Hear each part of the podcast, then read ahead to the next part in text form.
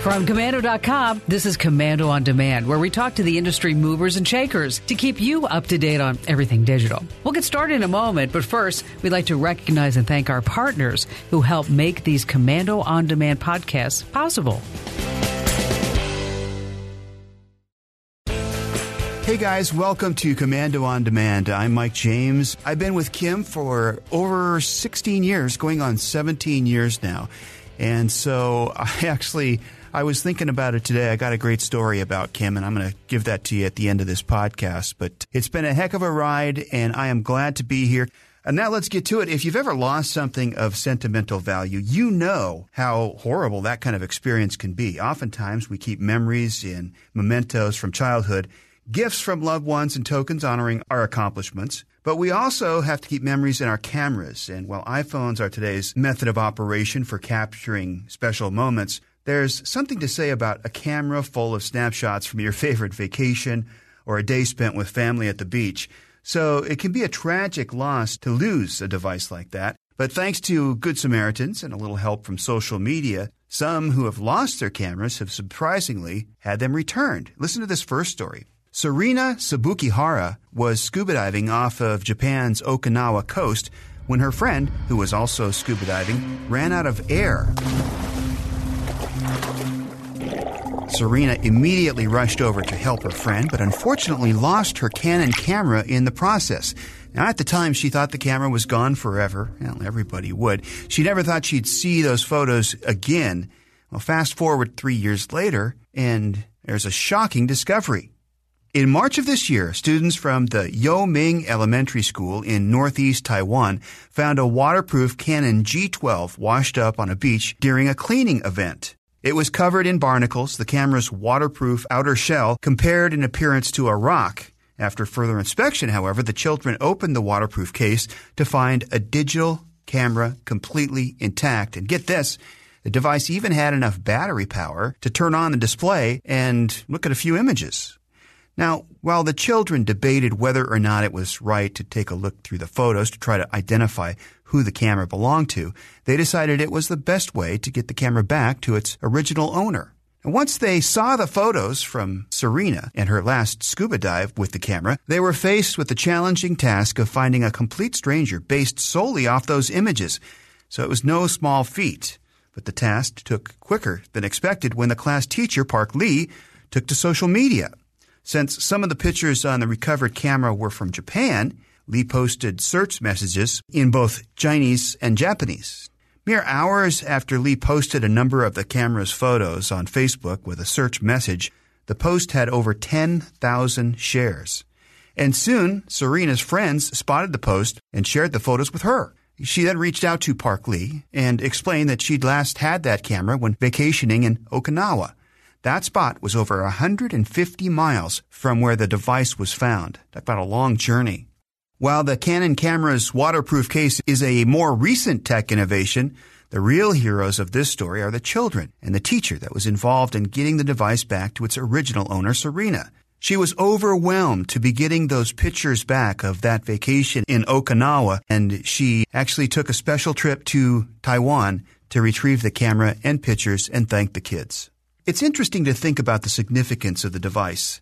It wasn't just the fact that the camera was a high priced item that made finding it so special. It was the fact that it served as sort of a historical preservation of memories otherwise lost to time.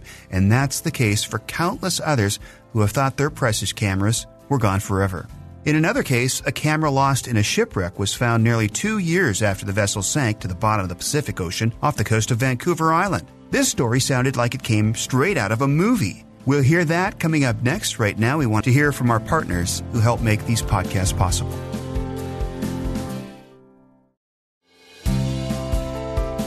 Two university students in Canada spotted a camera while on a research dive with their class in 2014. The camera wasn't in the best of shape, and according to a professor who was on the research dive, several species of marine life had made the device their home. But when a dive and safety officer who was on the boat with the students opened the back of the camera up to look for more sea creatures, she discovered a memory card stuck inside. And though that SD card had been inside the camera and spent two years underwater, surprisingly, when the officer placed it in an SD card slot on her computer, it worked. The dive team decided to share the images on Twitter to see if they could track down the camera's original owner. Sure enough, someone from a local Coast Guard recognized the man in the photos as Paul Burgoyne. Paul had been rescued from a shipwreck in that area of the Pacific back in 2012. Hell broke loose, and there was an explosion, and I hit the dash, then the, the ceiling, then the floor. Burgoyne, like Serena, thought he'd never see his camera or the priceless photos ever again. And what's more, his photos weren't just from a typical vacation. We spread my mom and dad's ashes in Lake of the Woods, Ontario, and that was a group of family photos from that event. Both the camera and the memory card containing those precious memories were returned to Burgoyne. It had to have been a rewarding moment made even more profound because it allowed him to reflect on his mother and the way his family honored her. In today's episode, we wanted to investigate the role of photos a little bit more. Why do they play such a vital role in our lives? And how does the recovery of cameras from ages ago help us shade in the narrative from our past experiences? Well, professional photojournalist Brandon Stanton from a popular blog called Humans of New York can help us answer that. Over the past five years, Brandon's blog turned from a photo archive to a place for storytelling. Uh, you might be familiar with the site Humans of New York, which is also sometimes referred as Hony, H-O-N-Y. That's because it has over 8 million likes on Facebook. Humans of New York began as a photography project in 2010. The initial goal was to photograph 10,000 New Yorkers on the streets and create a catalog of the city's inhabitants. Somewhere along the way, however, Brandon Stanton began asking his subjects questions, and from there, the blog took off. Here's what Stanton had to say on that moment that started it all. I was, you know, for the longest time, I was just, I was just doing photography, thousands of portraits. And I remember one day I took this picture of this woman, and she was dressed all in green. And it wasn't that great of a photo. It was okay, but I didn't think it was that good of a photo. And so I didn't really want to share it because I just didn't think I was. I viewed myself at that time as a photographer. That's what I was. That's what I was trying to be, at least. And um, so I didn't think that was a good enough photo. But then I got like the flu a couple days later, and I couldn't go out and photograph. And I, excuse me, wanted to keep the blog going. And so I was like, well, you know, I've got this woman, and she said something to me. She said, I used to be a different color every single day, but one day I was green, and that was a great day. So I've been green for 15 years. Yeah, right? And she said that, and I was like, oh, well, I'll just put that on the top of the photo. And all of a sudden, it was the most popular photo I've ever had. And I was like, oh man, there's something to this. Also, according to Brandon, the heart of the humans of New York is in the stories that the people share. He sees the blog as a continuous opportunity to externalize specific moments from people's lives that provide glimpses into unique perspectives, experiences, and contexts. I think by far the best impact, and you know the uh, the most value that it brings is kind of sharing the stories. I think that carries a lot farther than the money does. You know, I think that's I think that's one thing, especially when somebody connecting people with other people's problems. Uh, you know, I think there's a I don't know which philosopher said it that love begins when you see pain in others. Um, so you know, I think one thing that the blog does is kind of introduce you to the struggles uh, that the people around you are going through and might make you a little bit more patient or a little bit more tolerant with that person that cut you off in traffic. Now, one of the biggest outcomes of Stanton's photos has actually been humanitarian. In 2015, he started an online fundraiser after 11 Syrian refugees and their families were interviewed for his blog. The refugees outlined their struggle in Syria and the difficulty that they faced in relocating to a new country. Soon after Brandon's photo interviews with them, their pictures went viral on Facebook. And what makes the content so shareable is their visuals. The photos show something that words cannot. They grab people's attention. And this isn't just based off of Brandon's success with his photo blog. It's been psychologically proven that pictures are not only more effortless to recognize and process than words, but also easier to recall. In other words, folks, they leave a lasting imprint. When words enter long-term memory, they do so with a single code. Photos, on the other hand, contain two codes, one visual and the other verbal, each stored in a different place in the brain, and this increases a person's odds of recalling something.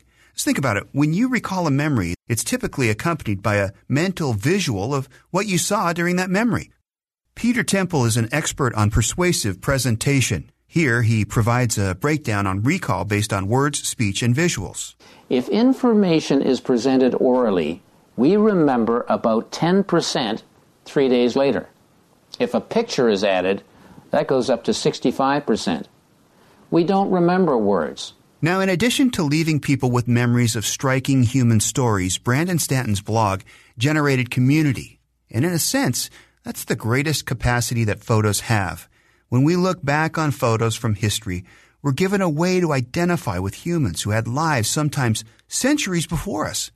In today's digital age, the prevalence of photo communities is even greater with the photo focused social media apps like Instagram that crosses over 800 million users. People view these apps not only as a way to reflect themselves in a controlled way among peers and even strangers, but also log special moments and remember what they were like.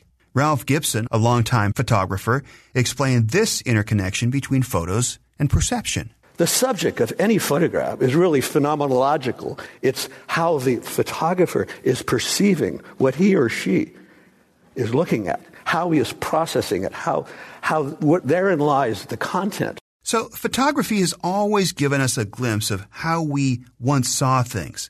For the scuba diver, Serena, who I mentioned at the beginning of the podcast, that glimpse was photos of the ocean and images of what she saw in Japan while she was there. And for Burgoyne, it was the memory of saying goodbye to his mother amongst his family members. In the next recovered camera case, we're going to talk to a woman who was able to get her camera back that contained over 1,000 photos. It's a heartwarming story, but first, we want to recognize our partners who help make these podcasts possible.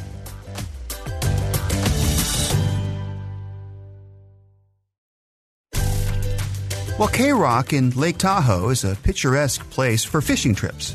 And Steve Garnett knew that back in 2015 when he headed there on a trip with his friends and spotted something unusual in the water. I'm looking in the water going, What is that? And I thought it was a cell phone. So I pulled up, No, it's a camera. When Garnett opened the camera, as with the past couple of reports, he found a memory card. And soon after, Garnett's friend, with a personal passion for photography, Jamie Clark, she decided to help Garnett and post some of those photos from the memory card on Facebook. These were photos of sporting events, family events, and special vacations. And like I said, there were over a thousand photos. But unlike the last two cases, social media alone wouldn't quite do the trick this time. So Jamie Clark had to do some investigating. And when Clark looked through the pictures again, she realized that the school uniforms from the sporting events might be a clear giveaway of the camera's owner. So she contacted the Utah school teams that were worn in the pictures, and Clark was able to identify Jana Levitry, the young woman who had dropped the camera while sailing on Lake Tahoe in September of 2011. Here's what Jana had to say about getting that camera back. It's just surreal.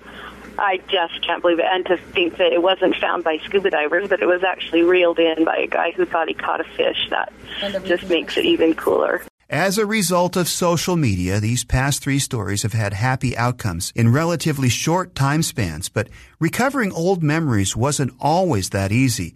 In our next case, we'll touch on some of history's most long-standing photographical findings. The first of these findings was made in 2007, over a half century after anyone had laid eyes on the discovered photos. Where were they discovered? In New York. The photos themselves were taken by three photographers known by the names of Robert Capa, Gerda Taro, and David Seymour. It was during the Spanish Civil War. These three bravely captured both harrowing scenes of violence and shots of ordinary life. Though Capa was accidentally killed by a tank while photographing a battlefield, the other two photographers concluded their work in 1939 when the Spanish Civil War ended. World War II was about to begin, and both Taro and Seymour knew that as Jews with left wing histories, they'd have to leave Europe.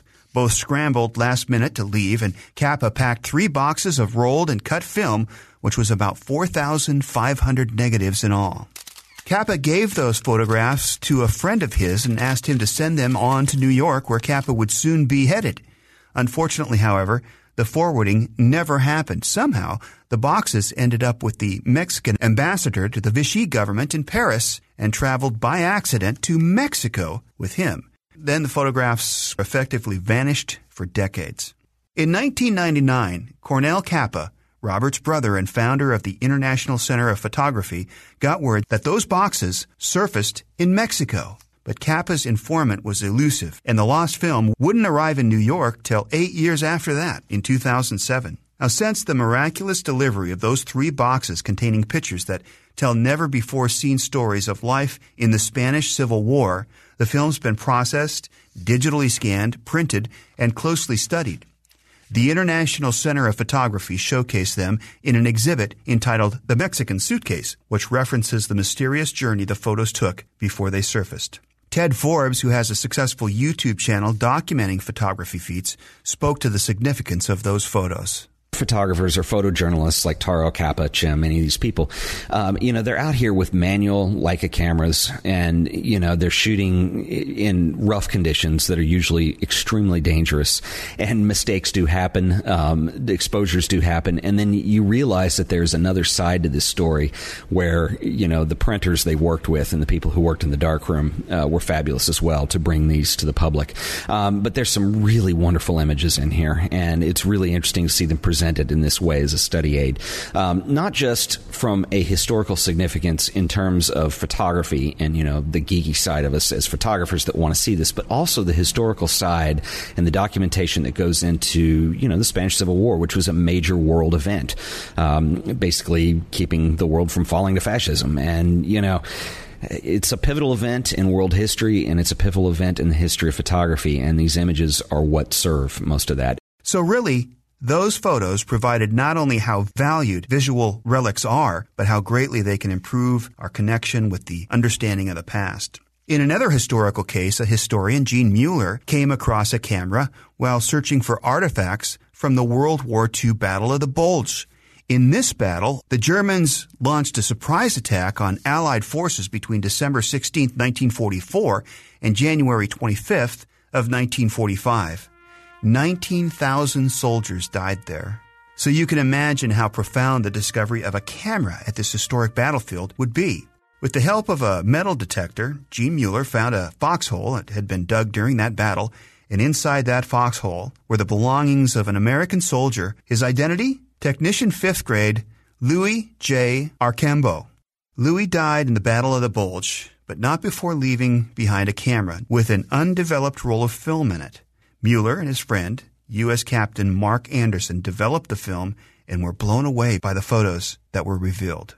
Unfortunately, however, in a turn of events, the two men noted that they were not in a darkroom when the film was supposedly developed and did not see the negatives or prints. At least two of the photos that were claimed to belong to Archambault's camera were found in the National Archives in Washington, D.C. So it's unclear if the other photos allegedly retrieved were part of a hoax but the finding of the camera alone drew a lot of media attention.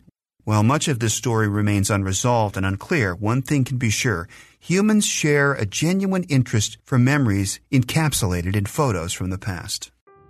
Whether it's images from Lake Tahoe or vacation with family or prolific final moments in some of history's bloodiest battles, photos tell a story of who we once were as people, what we saw, and how we saw it. In many ways, they provide visual truths from moments that could never again be recreated and allow us to develop our own perception of them time and time again. They're the best shots we have at understanding ourselves and looking fondly at times perhaps otherwise forgotten. All right, I told you I was going to tell you a story with Kim at the end of this podcast, and I remember gosh, it must have been about 2010 when Kim went to Machu Picchu and she was so excited about going. Talked about it constantly for like six months before the trip. And she was so excited. Well, I mean, who wouldn't be? You know, you see it in all the travel magazines and travel brochures. And even when you're a kid, you see it in the geography books in high school, that picture of the top looking over the valley. Now remember, it takes like two weeks to hike to the top of Machu Picchu, and there is no elevator or escalator. So Kim and her son did it, and I think one of her favorite memories is that picture at the top of Machu Picchu with her son overlooking the valley. And it is still posted on Komando on Demand. But that's what those pictures are made for and those memories, you know, to bring back those memories of family and those really, really incredible experiences. So thank you so much for listening. Thanks to Kim for allowing me to sit in for this podcast. And Kim will be back on the next Komando on Demand podcast. And if you like this podcast, don't forget to click that little like button and give us a few positive words on Google Play Store or Apple Podcasts. We'd appreciate that. It helps more people find us, and we'll see you next time.